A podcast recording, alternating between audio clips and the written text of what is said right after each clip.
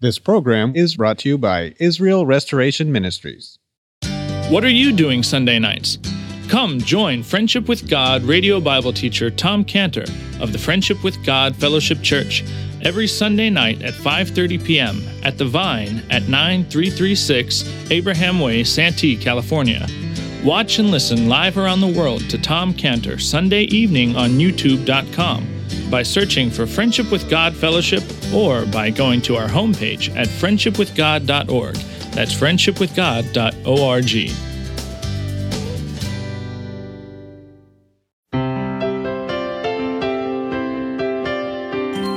Welcome to Friendship with God with our Bible teacher, Tom Cantor.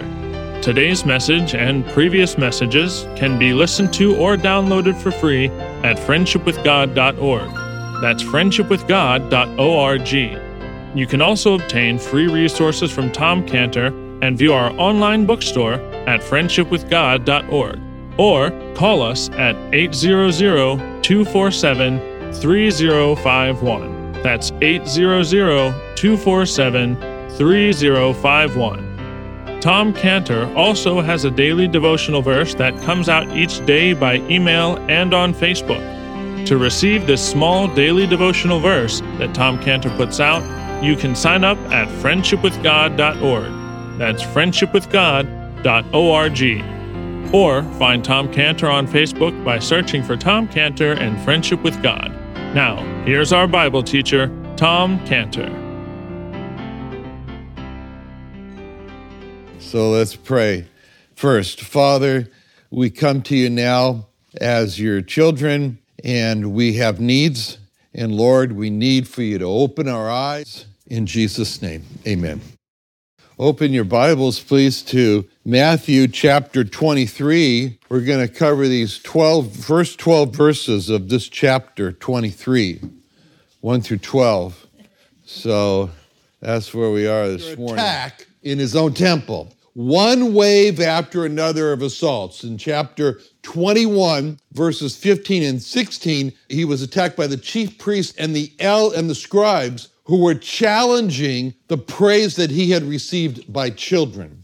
And then in chapter 21, verses 23 through 46, and then on into chapter 22, 1 through 14, he was attacked by the chief priest and the elders who were challenging his authority. And then in chapter 22, verses 15 through 22, he was attacked by the Pharisees along with the Herodians who were challenging his position with regard to Caesar.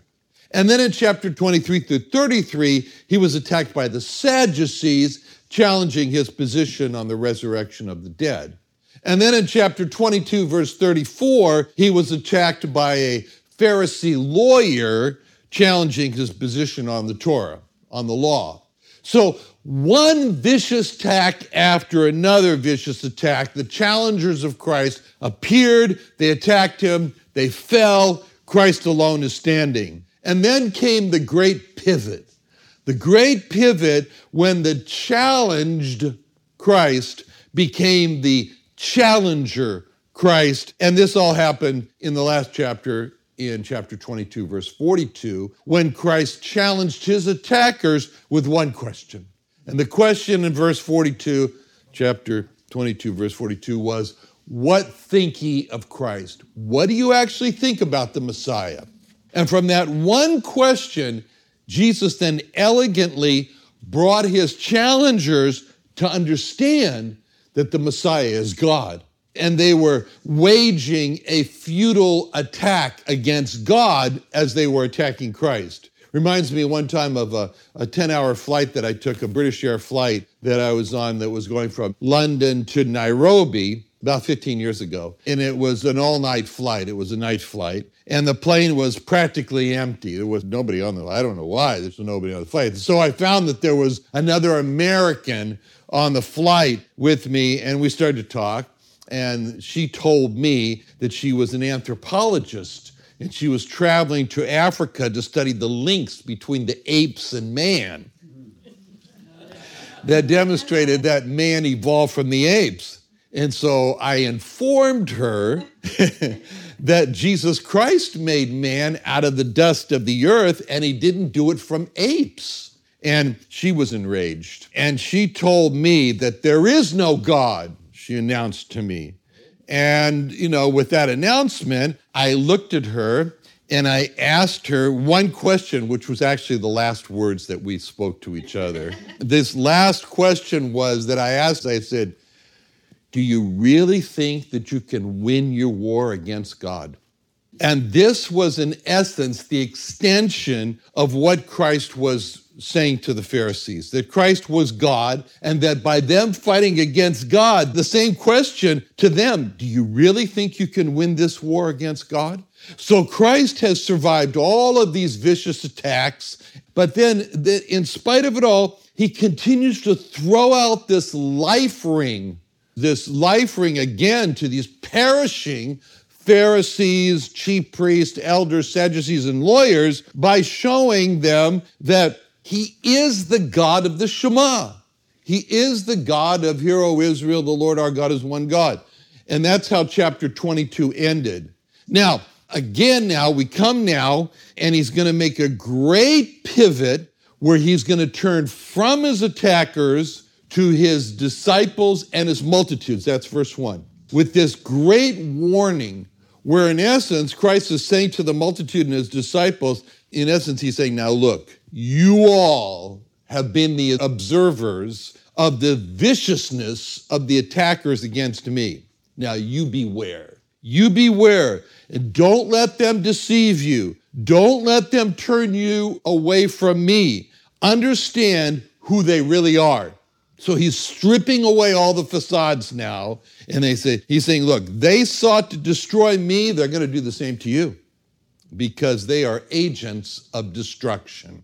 And this is what's following here in this passage in chapter 23 here. So these attacks that Christ endured were not just an innocent banter of a debate. The motivation of these Pharisees was Matthew chapter 12:14. The Pharisees went out and held a council against him, how they might destroy him. And Mark 3:6, the Pharisees went forth straightway and took counsel with the Herodians against him, how they might destroy him. In Mark 11:8, the scribes and the chief priests heard it and sought how they might destroy him. And Luke 19:47, he taught daily in the temple, but the chief priests and scribes and the chief of the people sought to destroy him. See the consistent message here. They are out to destroy him.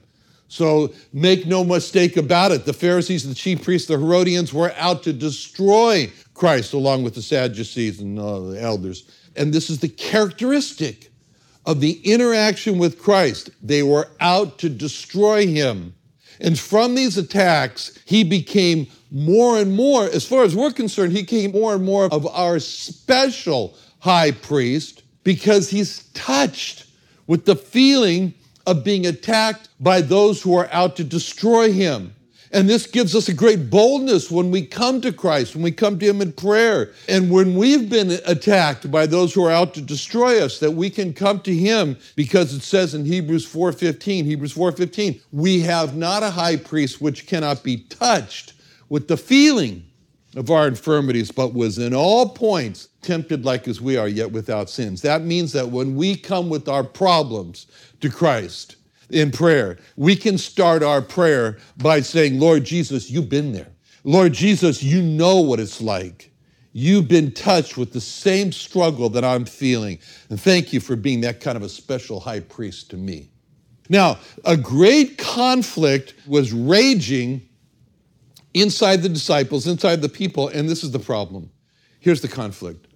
What should our position be towards the Pharisees, scribes, elders, Herodians, Sadducees, all the rest of them? I mean, after all, the Pharisees and scribes have just shown themselves to be mortal enemies of their master, of Christ. And the disciples felt like the king of Israel at one time in the history with regard to Elisha, when Elisha had brought to the king of Israel the enemies of the king of Israel, who were the Syrians, and he brought them all there. And the king of Israel didn't know what to do. It says in 2 Kings 6:21, 2 Kings 6:21. And the king of Israel said unto Elijah, when he saw them, my father, shall I smite them? Shall I kill them?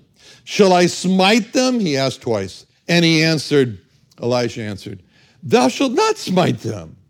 Wouldst not thou smite those whom thou hast taken captive with thy sword and with thy bow? Set bread and water before them, that they may eat and drink and go to their master. And he prepared a great provision for them. And when they had eaten and drunk, he sent them away, and they went to their master. So the bands of Syria came no more into the land of Israel.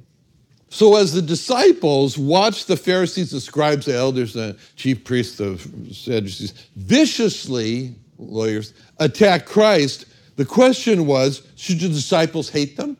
Should the disciples hate the scribes, Pharisees, and so forth? And this is a problem. Believe me, this is a problem I'm faced with. When the rabbis say horrible things against Christ and his mother Mary.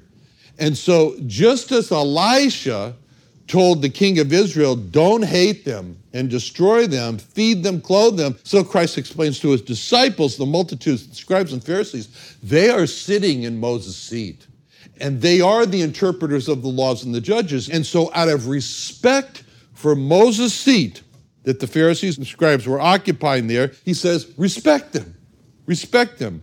Just like Paul, who was being condemned by the high priest, and when he realized he was talking to the high priest, he showed respect to the person in Acts 23:2. The high priest Ananias commanded them that stood up by him to smite Paul on the mouth. Then said Paul unto him, God shall smite thee, thou whited wall, for thou sittest to judge me after the law, and commandest me to be smitten contrary to the law. And they that stood by said, revilest thou God's high priest? Then Paul said, I wist not, brethren, that he was the high priest, for it is written, thou shalt not speak evil of the ruler of thy people. He backtracked, he apologized. Therefore, when the Pharisees and the scribes tell the people to do things and they're in agreement with the Bible, he said, do it, obey them. Even though they're wicked, they're still in the place of authority. But Christ said that there's a limitation on what should be obeyed, and the limitation is in verse 3, do not ye after their works. And their works are, he goes on in verse 3, they say and do not. Their works are hypocrisy. They are content to have only an outward show of works, but inwardly, in the heart, that's not important to them. It's not important. And the difference between the outward and the inward is what Christ emphasized with three words when he taught the people, and the three words are in his heart. Matthew 5:27. You've heard that it's said by them of old time, thou shalt not commit adultery. But I say unto you that whosoever looketh on a woman to lust after her hath committed adultery with her already in his heart. In his heart? The people listened, and originally we can imagine on the Sermon on the Mount when they first heard this, the people said, in his heart? They were astounded. The scribes, the Pharisees, the elders, all of them never talked about in his heart. They only talked about outward, the actions. And their response is, what's in his heart got to do with anything? The scribes and Pharisees saw it was all about in his actions, and that's hypocrisy.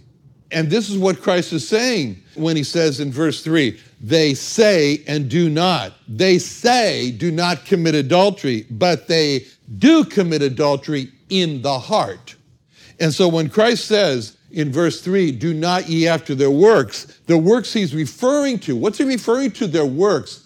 Traditions which were the interpretations that they gave on how to keep what the Bible says. And Christ had a lot to say about their outward traditions, because traditions are all outward. For example, Matthew 15:16, you made the commandment of God of none effect by your tradition. You canceled the word of God by your tradition. You voided it out. Mark 7:13, making the word of God of none effect through your tradition, which you have delivered. and many such like things you do. That's important. Many. The traditions were all the oral laws that were so engulfing and so many that they just took on a life of their own and they just eclipsed the Word of God and it just made it not effective. The traditions all come from their oral law, which are the inventions of the elders. Their traditions are their works, their traditions are their idols. And in their traditions, they emphasize how the leaders, certain leaders, are very righteous and holy men, which is not exactly what the Bible says about man. God has a totally different view of man. God looks at man and says, Psalm 14:2, the Lord looked down from heaven upon the children of men to see if there were any that did understand and seek God. They are all gone aside. They are all together become filthy. There is none that doeth good, no, not one. Psalm 53:2 says almost the same thing. God looked down from heaven upon the children of men to see if there were any that did understand and seek God. They are all of them gone back. They are all together become filthy. There's none that doeth good, no, not one. Isaiah 53:6. All we like sheep have gone astray, turned everyone to his own way. Isaiah 64:6, we are all as an unclean thing, and all our righteousnesses are as filthy rags. We all do fade as a leaf, and our iniquities like the wind have carried us away, blown us away. There is none that calleth upon thy name, that stirreth up himself to take hold of thee. Thou hast hid thy face from us and consumed us because of our iniquities. So the reason that the scribes, the Pharisees, the rabbis today persist to call themselves righteous and holy and others of their great leaders is because if a person is righteous and holy, what does he need Christ for? What does he need Christ to die for their sins? And this is what Christ was referring to. Is Matthew 9:12. You know, I know I'm really going into Jewish things and Orthodox things about Judaism and Jewish, but that's what the Bible's about. So in order for us to really understand this whole context of what he's talking about in the New Testament, we got to get into this world. So he said this in Matthew 9:12. When Jesus heard that, he said unto them, they that be whole need not a physician. They that be righteous, they don't need any help. They that be holy, what help do they need? See, their traditions talk about great ones in the past who they say were holy and righteous and with all kinds of superstitious stories. One was just told to me this last week by a rabbi, and he asked me, what do you think about this person called the Vilna Gaon? The Vilna Gaon died in the 1700s. And they say he was a very holy and righteous person. And they say the bodies of holy, righteous people, when they die, they don't decompose. And they say that this coffin of this Vilna Gaon, that three boys came and opened it, and they all died within a year. And then when they did look at the body, it had hundreds of years, a long time before. It is still intact, as they say. So Christ is saying, don't believe this nonsense, even though the elders of Judaism teach it, because there's one goal that they have behind all their works, and the goal is verse 5, all their works they do for to be seen of men. And then he speaks of two examples. He says they make broad their phylacteries and enlarge the borders of their garments. Now, what he's really talking about here is an addiction of for to be seen of men. That's an addiction where everything in life has to be seen, has to be noticed, has to be taken, be observed. You have to be superior to, you have to be smarter than you have to look better, think better, get a better grade. And that's an addiction that comes from the root disease of pride. Pride is a disease, and it's that desire to be, in verse 11, greatest among you. Verse 11, exalt himself. It's like a drug addiction. It's like an addiction with methamphetamine. You know, Loretto, as you know, is a very small town. It's a very small town. It doesn't take long in that town to learn who was addicted to methamphetamine. And I'm thinking of one young guy, and healthy guy, fisherman. Methamphetamine has just destroyed him. He's lost weight. He's thin, and it's just skin and bones. His teeth have rotted out. His front teeth are gone. And there's just desire for more meth, more. And that's the way pride is. It's an addiction to what Christ described as, with one word that he used to describe pride, leaven. He says, leaven of the Pharisees and Sadducees. In Matthew 16:6. Then said Jesus unto them, take heed and beware of the leaven of the Pharisees and of the Sadducees. As a matter of fact, it's so significant that the time before the Passover, God wanted for every house to be searched and cleansed. Take all the leaven out of the house, Exodus 12:15. 7 days shall ye eat unleavened bread. Even the first day ye shall put away leaven out of your houses. And whosoever eateth leavened bread from the first day of the seventh day of the soul shall be cut off from Israel. So, it's a practice today. Before Passover, I remember my grandmother would make sure that everything was searched, because my grandfather had died. I mean, everything was searched and all the leaven was taken out of the house. I mean, everything was out. Bread, Twinkies, everything gone. And the reason why God wanted all leaven out of the house and that no leaven should be eaten before the Passover lamb was killed was because leaven is a symbol of pride. Leaven is a symbol of pride. Leaven, like an addiction, grows and it expands. Leaven is responsible for taking a flat piece of dough, making it rise and become puffed up with air pockets in it to become a nice, fluffy loaf of bread. And when a person thinks that he knows more than another person, he becomes proud, and the Bible says he gets puffed up, like the action of leaven in 1 Corinthians 8:1. Knowledge puffeth up. Like when a person thinks that, the person thinks, I know why one person is saved and another person is not saved. He says, you know what I know?